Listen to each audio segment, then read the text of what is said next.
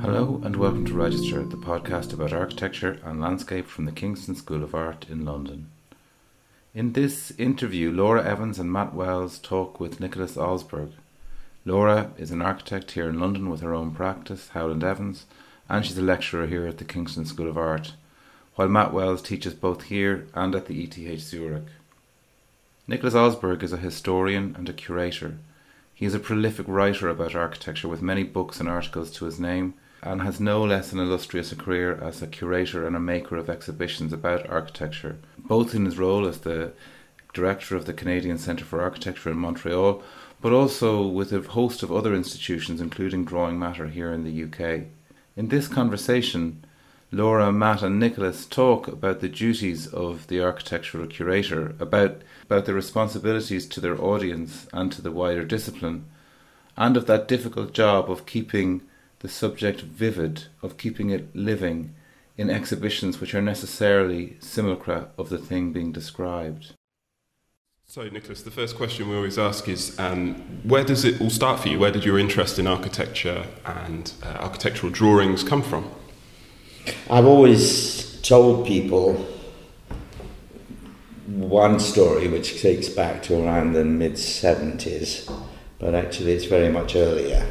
I find um, that I state right away I am not an architectural historian, I am not an art historian, I am not an architect, I'm a historian, historien nature, some people say. Um, so my inquiry into architecture is almost invariably triggered as a question of material culture and visual culture, and not um, from a formal perspective or from a constructive perspective. So apparently, I used to have to come to London when I was at school in rugby every week to see a psychiatrist. Is I would still need to do that, but I abandoned it. Um, but the school thought this was a necessary step for me. It also got me out of prison one day a week. Um, and apparently, what would happen is there was always an hour or two hours between the close of my session with the psychiatrist and the train back. Or so I told them. Um, and I was talking to an old school friend a couple of years ago, and he said, I'm so glad we hadn't seen each other or heard from each other since school. I'm so glad you, you, you've fallen into architecture because I remember you boring me every time you came back to London with tales of Hawksmoor churches and things like that, which you spent two hours doing every week. So I had forgotten that completely, but that was that apparently is where it really began. Um, in terms of architectural drawing, I became archivist of the Commonwealth. It's called of the Commonwealth of Massachusetts. I was by then a trained archivist, um, though not in fact a terribly experienced one, and I became the state archivist of Massachusetts, and um, very early on in that career, which started in 1975 um, or 76, um, I got a call from someone in Harvard Square who said, uh, there are lots of boxes. The Architects Collaborative are leaving their office. Um, there's lots of boxes with Walter Gropius stuff in it, sitting in the rubbish. Um, would you like it? Um, so I said, well, I think it's a bigger question. what are we going to do about all of this kind of thing? So it started something as a result of that. That stuff was lost. Nobody could, in fact, intervene because there's no one to talk to to establish ownership. Um, and what, what was happening was that, in, in fact, while Gropius and Breuer's early drawings had gone to Cornell and to the Graduate School of Design at Harvard, representing their early work um, in and just after the war, um, the great commercial schemes of the Architects Collaborative, which is Gropius's firm, the Pan Am Building, all of these things that they did with vast amounts of material, um, didn't seem at that point to have warranted preserving by anybody. Um, so every scrap of Gropius's correspondence was in each of Gropius's archives in the Archives of American Art, but the working drawings and the study drawings and development drawings for major projects of the Architects Collaborative, who were at that point a very, very important firm, um, were, were lost. So, with a couple of archival colleagues, and in my position as rather commanding position, I was a constitutional officer with a. My office was in the State House. Um, I could command, and I had access to grant money, which is a nice way to bribe people to come on board. Um, we started something called the Committee for the Preservation of Architectural uh, Records. Um, and we did a survey of architectural offices in Massachusetts to see what historical material of value might be had. We published this. I was working also for Garland Press as a development editor, as a sort of offside minor jobs. I got them to publish a survey. Um, uh, this is an organization that is still in operation, and it was basically designed. You made the call where's this stuff going to go? Among the archivists, we identified an appropriate home. So that was it. Didn't really know anything about architecture, but I knew that I was interested. As someone once said about physiology, I don't know anything about it, but I know what I like. Um, there was this was an initiative. It was more about preserving what I knew as an important historical record um, than anything else. That that ran on, um, and then I, um, few years afterwards, 1981 onwards, I was working with the Getty Museum, as it was then, um, to establish a manuscripts collection in the history of art. Um, don't think about art, but I know what I like. Um, it's rather similar. So I'm just really just a working archivist. That's my skill. Um, with an interest in the built world and the visual world driving a lot of my own inquiries. Um, and at that point, um, the library of the museum, um, of which I was an adjunct part, um, had this rather extraordinary situation where, because we had inherited um, an absolutely inordinate amount of money from Mr. Getty um, and had to spend some every year to maintain the tax status of a, a charitable foundation, um, and because the John Paul Getty Trust was terrified of disturbing the art market by going and buying major pictures um, at that time. Um, there was a lot of acquisition money um, that they would love us to spend on books and drawings and uh, archives um, that wouldn't frighten the art world. So I took advantage of, obviously, of that situation and um, having originally proposed to them that we start with a major survey of what's involved in the world uh, around us to record the scholarship in art, which is what my uh, brief was. Um, and uh, I said that's option number one, and you go systematically. And so option number two, just start picking up some stuff, was option two. So we started picking up some stuff um, because they wanted to spend money.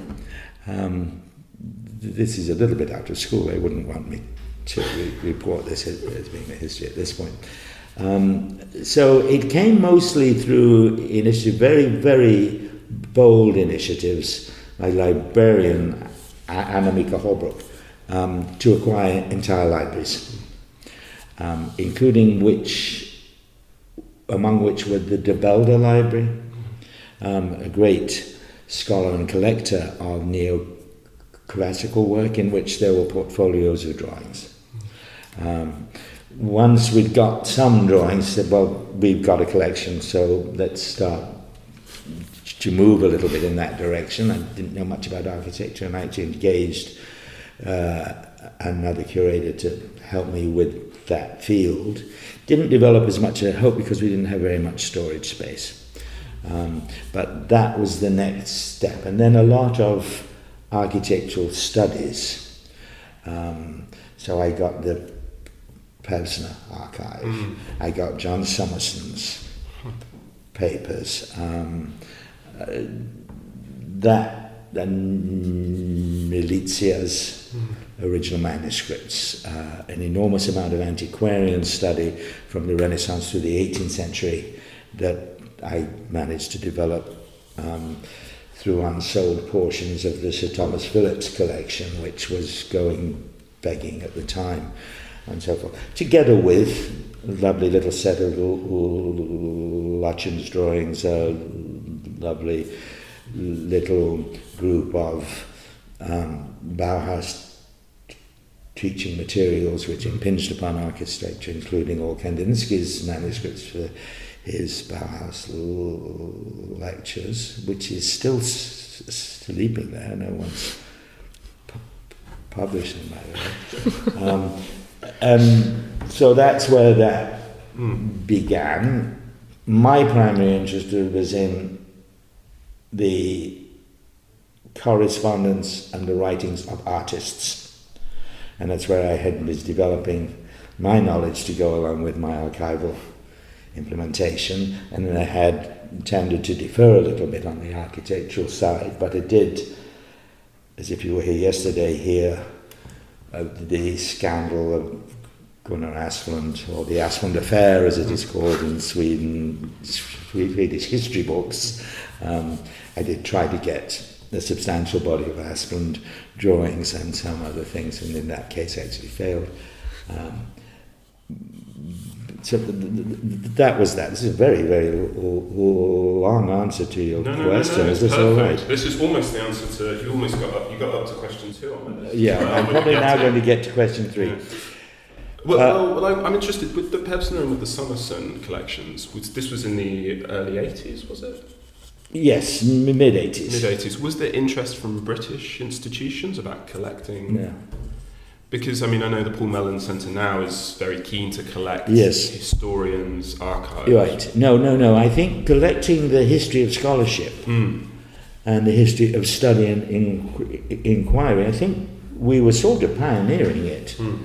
Um, it's been very, very interesting looking back, and it's not, it's not entirely about architecture, but looking back on that collection as I started to form it, and it was, I mean, it, it was a mug's game. I I, I mean, I had money, the stuff was there. Yeah. It didn't require great skill mm. to develop what I think was a wonderful collection. I did some things that were a little more elaborate and more time consuming. The autograph market, mm. relatively active in England, hugely active in France.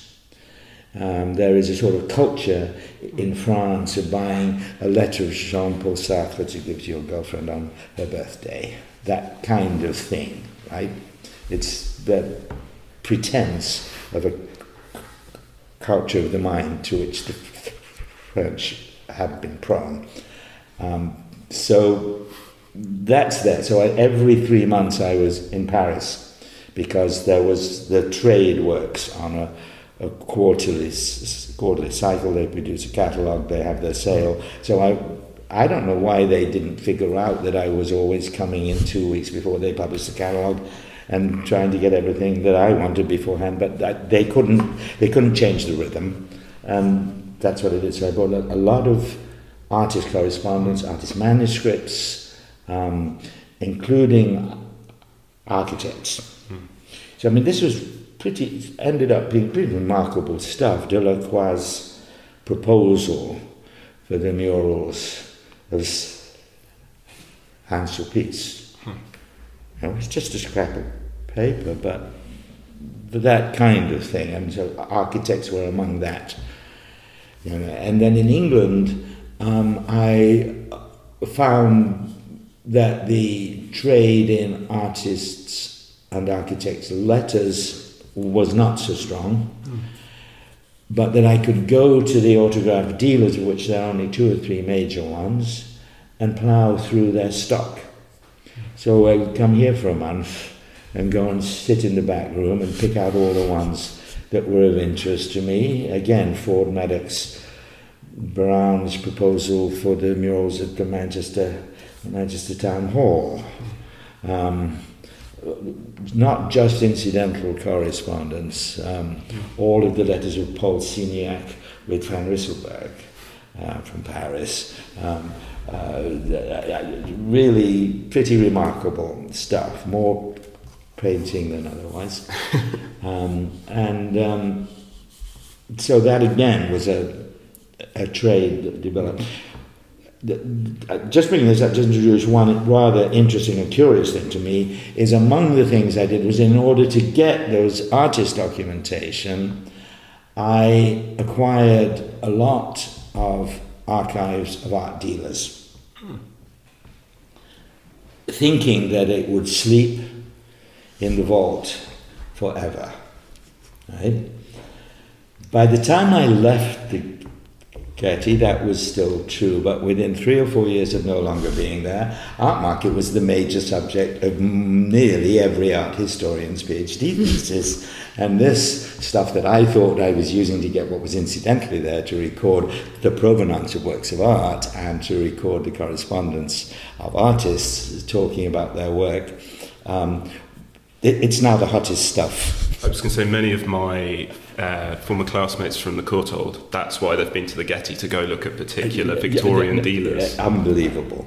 So, uh, in fact, very depressing to me in a way, because what is sleeping are the artist letters, mm. which no one's bothering about at all. And they're all working on the market. That's completely off the subject. But I, won- I wonder whether we'll keep off the subject for another moment. But I wonder whether this is if there's a renewed interest in the artist's studio and depictions of it, certainly over the past yes. few years. And I wonder whether then they'll return it, to it the letters. It might return. It might return because many of these letters were technical. Hmm.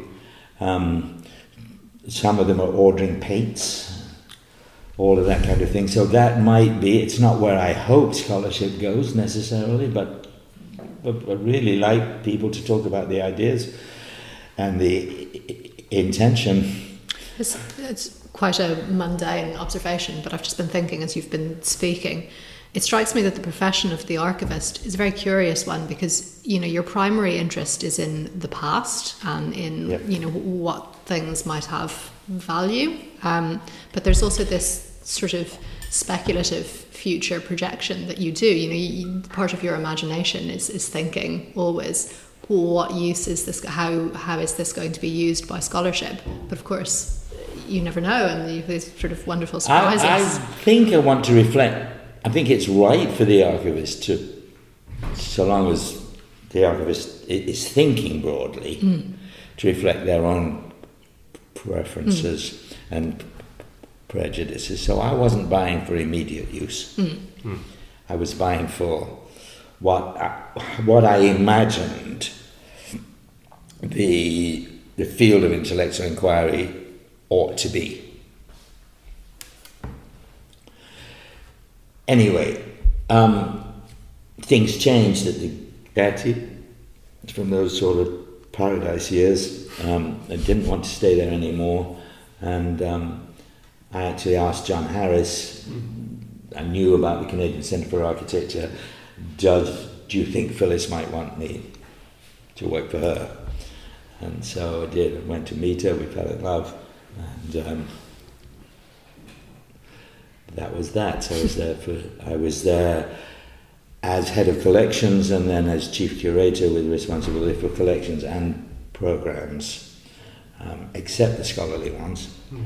Um, and then eventually director in her place. Um, then I was there for 16 years, and that was all architecture. Mm.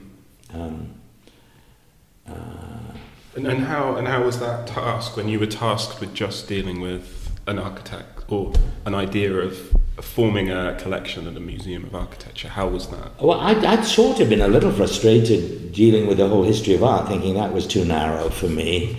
Um, so certainly, when it was confined to just architecture, it did seem narrow for quite a long time. But again, I think my perspective on architecture, which is that it's a it's a primary social act every time a building is made, whether the architect is fully aware of that or not. Um, it is man the artificer in the environment, so it's a major environmental intervention every time you build a building, and it's a major statement about not just the mind and the aesthetic of a time, but about its conception of its own social construction and purposes. So I have, I think everything is embraced by architecture in a way that no other field is. And of course, if you get stuck within architecture, you you can you can actually see the breadth that it covers, and I think that's that's a that's a very very much a driving force behind what I tried to do at CCA. But what I really wanted to do at CCA was to talk to audiences. I mean, my program was propagandistic, fundamentally. Like all good museums. I wanted, I wanted to seduce people into looking and thinking about b- buildings and building well. Um, and so tried very hard to do exhibitions and programs that both would that would cross the boundary from the this this this the scholarly field and the field of the discipline of architecture to the client and the user at the other end. Hmm. And the exhibitions that I was the most pleased with were those that the public understood. Yeah, I was going to ask what the architectural culture was like in Canada at the time. You know, hmm. what was the context in which you were operating? Yeah. Narrow. Yeah. Um, I, tried quite hard, and it, it took me a while to recognize that there was a thriving design community in Montreal and that we should be talking to them um, and we should be in, involving them. And uh, the first thing I did when I became director was to cancel the exhibition and have the first exhibition under my aegis was called Laboratoire, um, an invitation to five Montreal architects, each to fill a gallery with some speculation on what was needed in the world to, to come. Um, it may not have been a great success, but then I brought in a lot of international people to have a series of seminars with them prior to them producing the work. Um, people from Syria and uh, other parts of the world. So that try to build that bridge between Quebec as an oddball part of the world and have a bigger reach. It was a little depressing sometimes being in Montreal. Um, partly we were seen as a, a very privileged and rather precious institution. So the public flowing in through the doors, um, yes, for exhibitions, not necessarily for s- discussion and talks. And to put it very bluntly, that's also because Phyllis was sitting in the front row saying that was a stupid question if somebody asked the wrong one. Um, so it didn't encourage um, I mean, I loved her, and it was a stupid question. and she was right, but she couldn't help but say it. so things were, it, it didn't always work in that way. So very interesting. I invited Will Alsop to to talk because he'd just done the Ontario College of Art and Design, which is a wonderful building, and he's uh, he did he, he did wonderful things as well as some very bad ones. Um, and um, I think I got 120 people into the Montreal Theatre. I did it again with him as a conversation in Toronto. We got 1,500. Mm.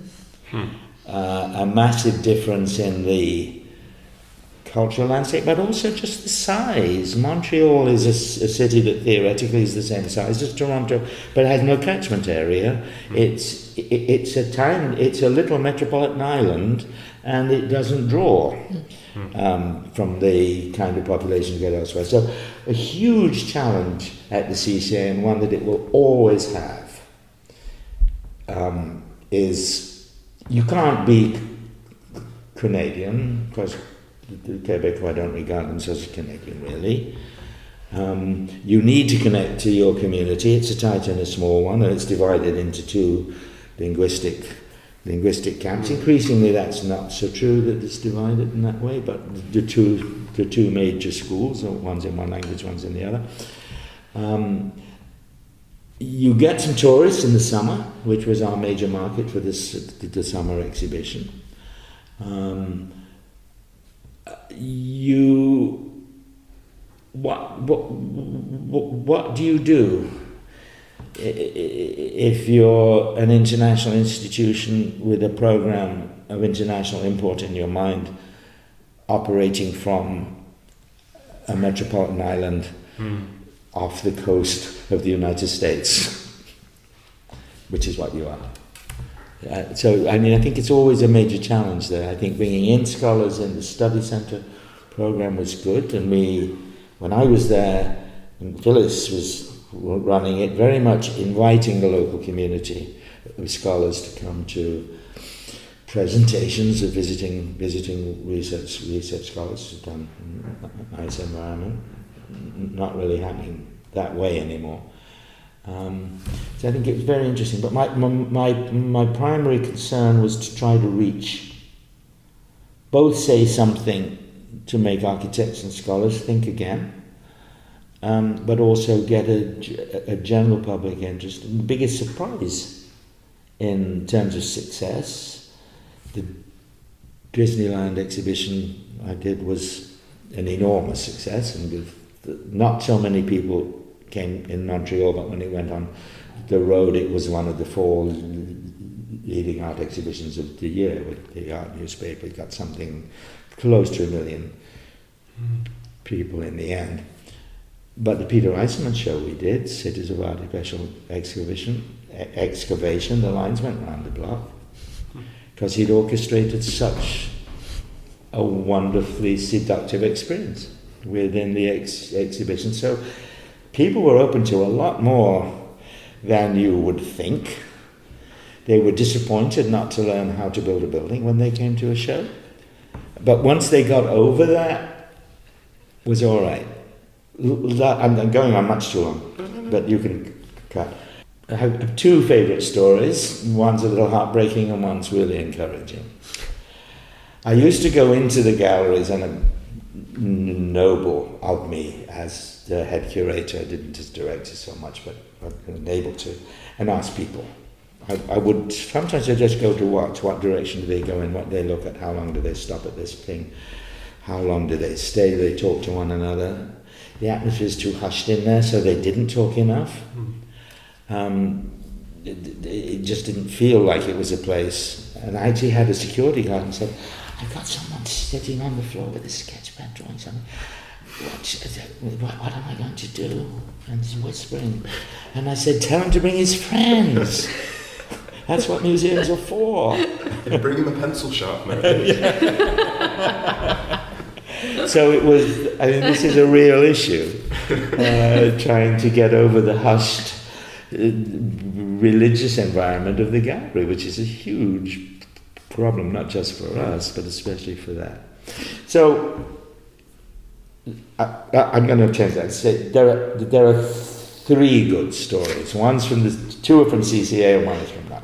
I used to go into galleries and watch, and I would occasionally, if I felt like I wasn't going to be annoying them, go over to people and say, "I'm with the CCA. Are you enjoying the show? What do you, do you get out of it?" and so on and so forth. And usually got a reasonably polite response, and it was sometimes it was instructive. And the Carlo Scarpa show, a lot of which was on the Brion tomb, um, which I thought we did very, very well. And Alba showed a nice picture of it yesterday.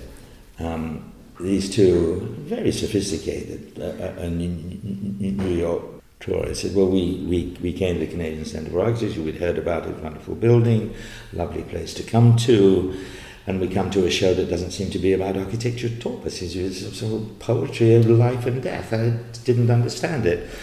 Uh, and um, I was so crushed that having succeeded in communicating that architecture can be a poetry of life and death, people felt they'd missed the point. So that was rather sad. but maybe it's maybe it's good, like you know, with um, uh, I don't know, with with medicine, with the law, when people it works and people don't notice, maybe this is a very positive thing in a way. They sneak it into their life and they don't even notice. Because well, so I think no, I think it's a bigger problem. I think we've we've sort of told them that architecture is something special that you're not going to understand without learning something, and that it that that that it isn't a poetic endeavour. So the fact is that they they resisted. They thought they'd missed the point when they got it. Uh, so that uh, to me it was a very depressing response. The best response I had, um, we did um, a series of, of, focus groups with visitors, which was very very useful in l- learning how to think about doing exhibitions or involving people in programs in the future. And one of the people that happened to be selected for the focus group, and I'm very grace, was very gracious of her to come along, was a big businesswoman um, of a major company. And um, I said, What did you get out of this? And she said, Well, I came because I'd heard about the place, it's on the tourist map, and I came to the Sir John, Soane exhibition which is the exhibition that, that put together by this Soane during the year that they were closed, which I thought the Royal Academy did very badly, and I thought we did incredibly beautifully. we got we got rid of the films and all the, the rubbish, and it was fantastic. And she said she came to the St John's Soane exhibition. She was totally seduced by it. She'd never been to an architectural exhibition before. And I said, and what did you then get out of it? She said, now I add a day on to every city I visit to go look at buildings. Success. Yeah. So that was a huge triumph, mm. and that's, you know, maybe she went on to hire good architects mm. for her corporate headquarters. So I just that to me that's the trajectory you want it's a little more incidental because of the sound she came to sir john soane's museum when she was here mm-hmm. she saw cedric price's little show that margaret richardson had had curated at the Soane. She said contemporary architects are doing uh, making very c- curious inquiries, and that then it, it mm. all spun off from there. Mm. And, and did you, when you were collecting at the CCA, was there a kind of institutional um, how was the, was there an institutional policy? Did it change slightly? Did you go after? Did you was it um, seeing or hearing on the telephone about the Gropius, you know, architects cooperative work on the pavement with no one there to collect it? No, what happened at the Canadian for Architecture when I got there, um, it was mostly uh, a library of rare books in architecture, rather than the to reference works you would need. Um, it was a collection of architectural drawings, more on the lines of drawing matter here, but not so spread so not thought of so strategically. It had become rather accidental. Um, that was wonderful stuff. Um, and then there's a, a brilliant collection of architectural photography, still the best in the world, by far, which is underused, um, which had been had been really curated. So the first thing that happened, almost the first thing that happened, as Phyllis said, John Hejduk, you know, we've got the Lancaster Hanover Masque drawings, and he said, needs some financial support. Would we like to come to buy something else? And I went down to meet John, and he came back and said um, he doesn't have a plan for the, the archive. Why don't we buy it all? So we did. Um, and did the same as far as I could with Aldo Rossi, and I did the same with Peter Eisenman and with Jim Stirling, and so on and so forth. So I, the big step that I took was not in refining the incidental, but in bringing in entire archives, um, which Phyllis had already started doing with the Canadian archives. I think a huge mistake on her part, actually, to create that. Uh, Why, why do you think that? We were called, or are, because it's still my family, um, the Canadian Centre for Architecture, which was a very strategic move meant to ensure that in the event of financial collapse or whatever, Canadian government would theoretically feel it had some responsibility.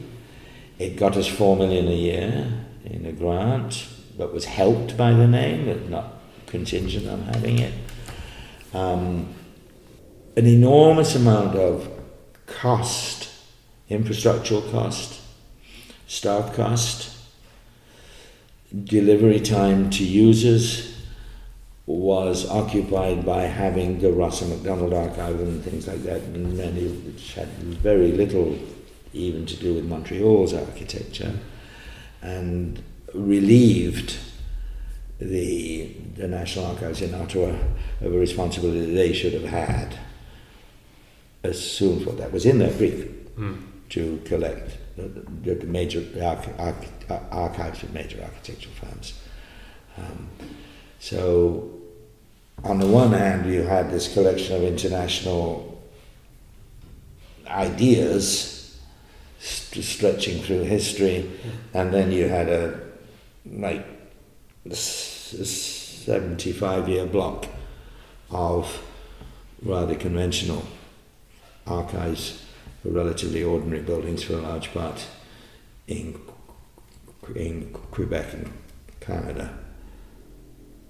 Two different end users, completely different ways of thinking. And I think this, I mean, we'd established it, one had to go on with it, but I think it might ultimately have been not the right the right move. If you wanted to pay respect to the community, get local designers involved with you. Don't don't don't build a record of Montreal heritage, which uh, many other institutions could regard as their brief. So that Yeah. it's something I didn't think about until after I was there.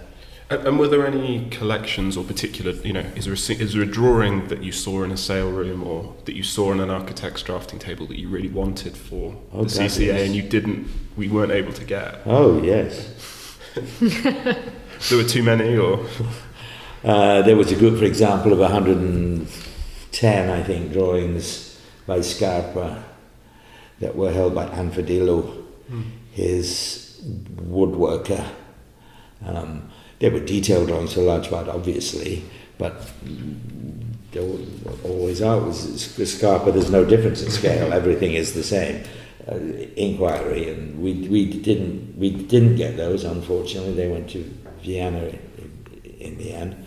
I did a very very big initiative in Japan with Kazuo Shinohara, Fumihiko Maki, Isozaki, Hiroshi Hara, and Tadao Ando was the other. And it's at some point it's a different attitude to drawing completely, Shinohara did draw and keep and treasure his drawings. Mm. Uh, Maki thought that was arrogant and egotistical. And no building ever built in Japan was entirely the architect's work. It was always the work of a team and, all of this stuff. I don't believe it, um, but it was the c- cultural attitude was not necessarily in favour of privileging the drawing in the architect's hand. To Tadao Ando, quite the reverse. Mm, massive ego, he would make a drawing that didn't exist once the building was built, so that there was one there for someone to, to collect. But in any ways, all of that happened, and my great, my really strongest association was with Shinohara, whom I, I liked, and we got to be rather good friends, and I wanted very much to get those drawings, and he was off, so off center in Japan that nobody else is going to want them, um, and somehow it didn't happen. So that was one of the very big regrets, and think he's still someone whose work we should look back on. So, and there's a new generation of younger architects, Yeah. Laura and I's age, beginning to look at Shinohara. Yeah, I know and, they yeah. are, and it's uh, it's very important to Yeah. do so. And nothing could be either more radical or more conservative than what he did. It's an incredible combination of the two. So that was, and it was a studio practice, which is what one wants to collect. Mm. Really, not true for Stirling, but certainly true for Aldo Rossi, whose exe- execution drawings and contractual relationship with construction companies and so on was all handled by an execution firm, not by him. Mm. Um, so the John Hejduk, the Aldo Rossi, those are the kinds of archives that I felt we should be making the initiative on. Peter Eisenman, yes, and ended up in the course of our agreement building some more or, or, or large scale works, but it was still Peter's office is still a studio, not much bigger than this, with everybody in it. Um, so that was the sort of preference I had. Inquiry, Mm. practices of inquiring research. It's interesting. Yeah, I mean, it's funny actually dividing. You know, there's a, clearly a line with you know for Stirling and Wilford in that office. It's um, the the inquiry is often the technical or the building itself or the formal problem. Yeah. The, the, the building is the thing they always want to get to. I think. Right. That That is- is, yeah, yeah. All the work from the office, all the drawings is focused on that. Yeah, no, it's very interesting, and I, I, I, well, no, I think the problem is always the, the same one: who can make the transition from the research and the inquiry studio to the um, productive. You know, do you have an impact on the environment if you if you choose to not do big buildings? Um, maybe the impact is not as good. That's very very open open moral question for architects and then they want to make so much money that the moral questions don't really come in. But interestingly, one of the Canadian archives, Kuwabara Payne McKenna Blumberg, a Toronto firm that essentially succeeded Barton Myers, um, they we had begun to collect on an annual basis their archives and uh, Phyllis when they were a very very small partnership and then they became a huge one with an enormous practice and vast work all over the world. Um, and um, there I was able to go to them and say let's work on this basis from now on. You identify at the end of each year which of the projects involving new research and new moves um, that you think give a datum line of the trajectory of your the culture in which it's operating. Um, and could you identify those and let's just archive, th- archive those. Um, and they Bruce Kuwabara, a very reasonable, non-egomaniacal man, said, "Yes, that, that's a really good idea. Let's let's do it." It's very interesting. I mean, there's because there is you know, a certain generation of architects working in London where everything in the office is archived. Um, you know, I hear stories of David Chipperfield has a warehouse somewhere, Oh, or Richard Rogers, because I know Neil Bingham went and No, catalogued. Foster, Yeah, Foster, it's now. I mean, it's going. It's unbelievable yeah, how much is there. But I, I think that this effort to discriminate from your own project list, um, it's a question. It's almost like you're saying, here's, here's what you did in the last three years. Which do you love? yeah. You're kind of editing, aren't you? Yeah. Be, be your own editor. Poets make anthologies of their work. Yeah, absolutely. Yeah. Selected works. I did a book on Arthur Erickson, Mm. and with his agreement, addressed only what was called critical works. He'd done a, a lot of stuff, some fantastic, some very good, some mediocre, and um, he had no problem whatsoever saying, okay, as the, as the record, the legacy of what I've done, let's let's take some critical works. No, the, I think this the selected works, critical works, rather than the œuvre complète, Mm. is the way to go. The question comes up with Cedric Price, whose archives I got, Mm. the Canadian Centre for Architecture, on the basis of a telephone call. um, uh, but, I mean, that was a fantastic move.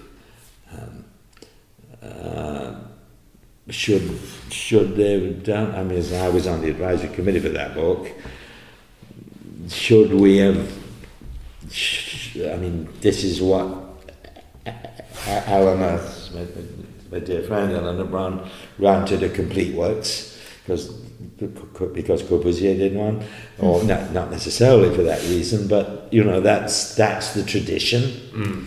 Um, I wonder if really punchy selected works, Or, critical works. or at least volumes, kind of, you know, sep- you know, like the Zumthor four or five kind of critical. You know, it's Right. it's a selected, but it's a kind of five or six that get released. I don't know books. how many how, how, how many volumes were on of the Herzog and de Meuron uh, of Complete, which is produced as they go along, as Corbusier's was doing it. I, it's, but I don't know that I don't know this is what you should do. I I think the funny thing with the Herzog de Meuron ones is that they're kind of um, that they started at a certain point. I kind of can't ever work out the dates why they're doing things at certain points. Or they reissued one, two, and three together as a set, which is quite strange because they're also working on El Croquis, and you know there's other other greatest hits albums being produced at the same time as well as their own work, and then the natural history exhibition, Yeah, natural histories yeah, yeah, exhibition at yeah. the CCA, yeah, with um, Philip. So it's they're kind of they're releasing multiple versions of their poetry all at the same time. It's quite hard to keep a track of it. yeah, I'm not sure why this is, but Yeah. But the so how did the you've known you knew Niall Hobhouse for a long time, and you had a after the CCA you hopefully had some time off and then began. No, Niall was. I knew. I got to know Niall when we were first building the design collection of the Getty, not the architecture. Okay. So the ornamental Mm. design, John and so forth. And he was one of the major dealers in that material at that time, the mid 80s. So I got to know him then. He was very young, had just come out of one career in colonial picture trade and another one in Renaissance picture frames, which he continued for quite a long time in various partnerships and a, a typical part of this London dealer network, which is you never knew. And they always knew when I was coming. I think they had I think I, I, think the airlines. I, think they bribed the airlines to tip them off. Um, so I, I, I never won. um, so I got to know him very well then, and we became very good friends as well. Um, and he um, introduced him to the Canadian Architecture. He became, came on, on board as the board of trustees for a while, and so on and so forth. So we and we worked together on a number of things. And in around 2005, I think it was 2006, um, he stopped trading and had some unsold stock. It looked like, and I think the initiative began as let's build a little collection that um, you know I can present to an international institution. It's useful for estate planning as well as other things, and he just started to have so much fun with it and get so excited and so knowledgeable and thoughtful um, about a field in which his previous optic had been very limited. And I, when we started, he was working with Ptolemy Dean and not, I mean, perfectly competent and intelligent neoclassical pastichist. Um, and then, you know, before very long, I mean, I actually got him involved with Peter Smithson first. Um, and he had working at Hadspen House, and he'd be the first to say this is this is true, this story. Um, and um, he he said I was visiting, and he said, you know, I've got want to do something with Hadspen House and and so forth. And uh, this is what I'm thinking of. I said, Niall, why you do that? Why don't you get somebody who speaks to, speaks to the developing culture, not the retrospective one? Um, you know, and I've got to know Peter Smithson from acquiring the drawings for the Ideal Home House, um, House of Tomorrow thing. Um, and I think he'd be really sympathetic to work with. And he doesn't have much to do. Um, and Niall's initial reaction was, I can't bring a modern architect to a, to a, a 17th to early 20th century. How's how, what, how on earth could this work? It's all right. And over the as you know, as the years went by, and this is a couple of years, it's really early on in this process, he called me and said, I think you were right, and I think I've really made a mistake. How do I talk to Peter Smithson? So I called Peter and said, I'd love you to meet this person. We, had, we go down together. And Peter, being Peter, said, But I have a job right now. So Peter and Alison, we, we, Alison was long dead, but we never talk about the next job till we finish the last one, not fair on the client. Not a way to develop a prosperous practice. so it, it, had to be a little while till he'd finished a tea room at the, um, the, the, the furniture makers in eastern Germany he was working there. And then he did come down and so that got that involved, and then introduced Niall to Cedric. And I mean, within a month, Niall knew every contemporary architect in the UK and had positioned them perfectly and where they knows knows much much more than I do and has has uh, done an amazing job. But he did make quite a big leap at that point from being someone whose eye was trained in the French 18th century and the Napoleonic era to look at that kind of stuff, to move that far, far, that far forward.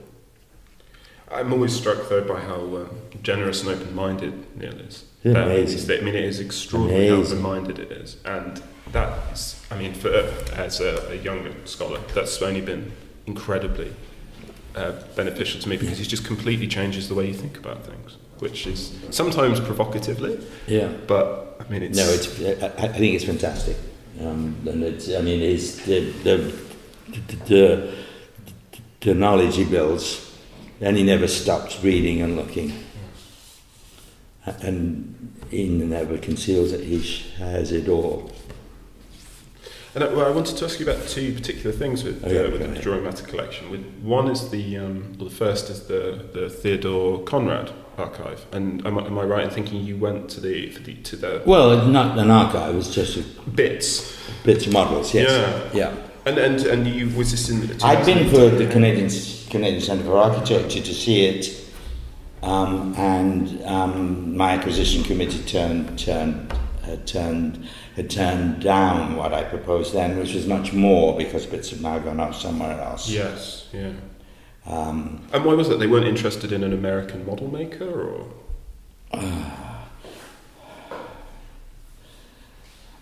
I mean, I know attitudes have changed perhaps to this over the past ten years, but I don't think we had it. I mean, we had the Le Corbusier model by then. Um, and certainly with the Aldo Rossi archive, enormous number of models, actually fantastic models. I can't remember what the real objection to. Certainly, some of the buildings were no good that he did, did the models for. With Niall, um, it's just the first models that Conrad really ever made, mm. which are paper on wood.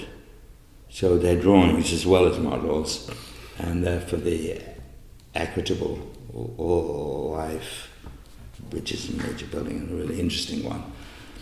Majority of the models are not for very significant buildings. There's a good Gordon Bunshaft for the Beinecke Mm. library, which I'd love Niall to get. Um, there's um, there were a couple of Lucan models, and Phyllis doesn't like Lucan, so that didn't help the acquisition committee. Yeah. And with, this was the model which is on a stick. It's on a wooden stick. Yes, so you can hold it. The, a viewer can hold it up, right? That's yeah. the equitable. You can see how it's a skyscraper. Yeah. No, it's wonderful. Yeah. No, no, It, yeah, it's. Uh, I, I'd love. no. They're fantastic, and I mean, Conrad was just a, a- student rector at that time. Yeah. Yeah. And so you, you, you've got somebody at ETH who's doing a PhD Uh, yeah. on the Conrad Archive. I, at the university, Teresa Fankhänel. She's, Yeah, she's right. finished, and now she's at the Deutsche. Uh, she's at the Architecture Museum in T, Munich. But um, it's all now at the Avery. Um, a lot of the material has been taken to Columbia and is good. aware of. I'm, and I'm glad it has a home. Yeah. Maybe it's the right place for it to go. Yeah, absolutely. And I Yeah. think I, I think again it's changing attitudes in I hope it's changing attitudes in Britain as well about model makers. Well, I think models have gone a, a little too far in the wrong direction. Um, uh, the model has become very, I mean, for the last 15 years or so, architectural drawing values have not have been steady to dropping, and the model values have gone astronomical. Um, because it's it's it's so much easier curators think to show public yeah, absolutely. the, the model and to make them understand the drawing. Um, so they become a little glamorous. And the, I think the German Architecture Museum is the one that originally started this trend of let's, let's if there isn't a model, let's build one. Um, and let's, let's show architecture to the public this way through, through miniaturization. And I think it's a terrible way if you don't show the drawings as well Quite absolutely. because the whole point is the translation of scale in your mind. That's what, uh, that's what, the, that's how the architect's working, and that's what you want people to learn to think, unconsciously almost, not to say I'm translating scale in my head, but that that to me is right. I think, uh, in some ways, didactically, not necessarily aesthetically, the best exhibition I think I've ever been involved with was the Lautner show at the Armand Hammer Museum in Los Angeles, where with my colleagues Frank Escher, Ravi GuneWardena, and Murray Grigor, we orchestrated something that moved from drawings at this scale to models that you saw through mm. at quite big scale, not many of them, to original models that you couldn't get near, that were fragments, so all, almost like in your head they became fragmentary. And then around the walls, um, because we didn't hang anything, uh, around the walls, Murray's Murray's film sequences with the buildings the models were for hmm. in sort of chiaroscuro, which he hated. He, he wanted it crisp, but I, I wanted it so much to be vague. Um, and they went in sync. People spent an hour and a half in the gallery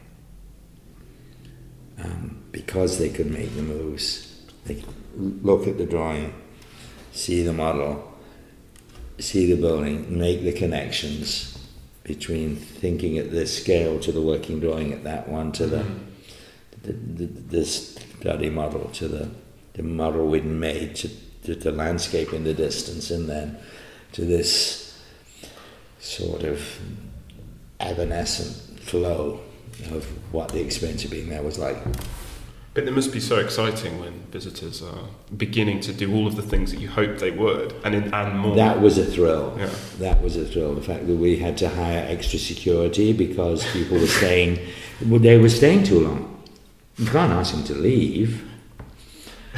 um, but you couldn't l- let other people in, or you exceeded fire regulations. So it was that was a real pleasure, not and I, I, now judge exhibitions by how long people stay, not how many people come. Hmm. And, and but you're still very. Are you still testing new ideas? I mean, I'm thinking about the um, the Civic Utopia show with at the Courtauld with um, Basile. Are you still testing new ideas when you when you put together exhibitions and you know um, object lists and things like that? Well, it's, it's, Civic Utopia was very interesting. That was a test of how far I could push the Courtauld away from its um, perceived standards, and they were great about it. Mm. They were terrific. So yes, I mean there were a couple of things that did there. Change the hanging height that they normally require, put it up a little bit. Um, we used the Latin titles um, for the sections because the English words were too sort of too precise and didn't get the idea across right. We had um, smaller didactic text type, mm. a much smaller font than they usually require. I said if you if you can't read this, you can't see the detail in the drawing anyway. So why? What's the point, right? So we did all that, I think, very well. Um, and they were very responsive and very good um, in, in that regard. I think laying some drawings in the middle, you, mm. you saw the show, laying some drawings in the middle, down the, down the middle that were not as specific in a way that, to, that talk to the landscape and so on and so forth, so that could be read another way. I think might, we might have been too prescriptive in the show. It might have been a little bit too organised for one small room so people couldn't make their own minds up what things were about. But I was really happy with it. I thought it looked very beautiful. And Stephen's space, which I don't normally like, um, not because I don't love him and his work, but I think it just think it's over the top. Um, quietened down, I hmm. thought, mm. very nicely. So I was re- really happy with that exhibition, actually. And as well as a very, very beautiful catalogue, I think. I didn't like the catalogue. Did you not? I love the catalogue. Everybody loves the catalogue except me, so I'm not going to fight. Sorry, Nicholas. But I thought that one of the things as well. Um, no. I think, uh, yeah, anyway, okay. Um, one of the one of the things about the exhibition was the the, the drawing as a um, as a way of exploring particular social values or thinking about social values in a historic time, you know, moment, which I think perhaps relates back a lot to you know you talking about being a pure historian, and your And interest is very much in That's all I do. yeah. Um, and this is continued. I remember conversations a couple of summers ago about Butterfield, and Yes. as well as your sort of um, incredibly precise observations and study of the drawing, you're also hugely interested in the social values of mid 19th century England, and you know church going, and uh, you know, for instance, to I put it in mean, I mean, and and um, I mean, my the, the Butterfield interest. I I like the civic utopia. It was the exhibition came about as a celebration of Thomas More Mm. because it was in the year, the anniversary year, and the Courtauld needed to do something. I said, let's take a moment when, at least on at least in terms of the built fabric, things were looking pretty ideal. Um, to remind people that it can happen. Um, that it's not always in there. uh, and I, I think that was the moment, that period bridging the French Revolution when this great urban vision emerged. It was, uh, um, I'm looking now at William Butterfield, um, partly because I'm increasingly, and we haven't talked about it in this light before, increasingly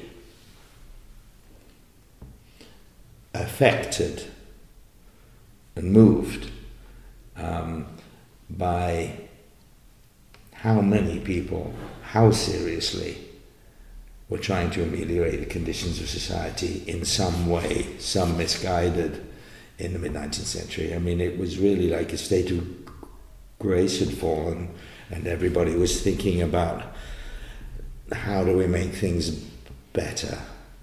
Uh, it's really pretty remarkable, and architecture is clearly one of the vehicles for doing so. And in terms of Butterfield and Mr.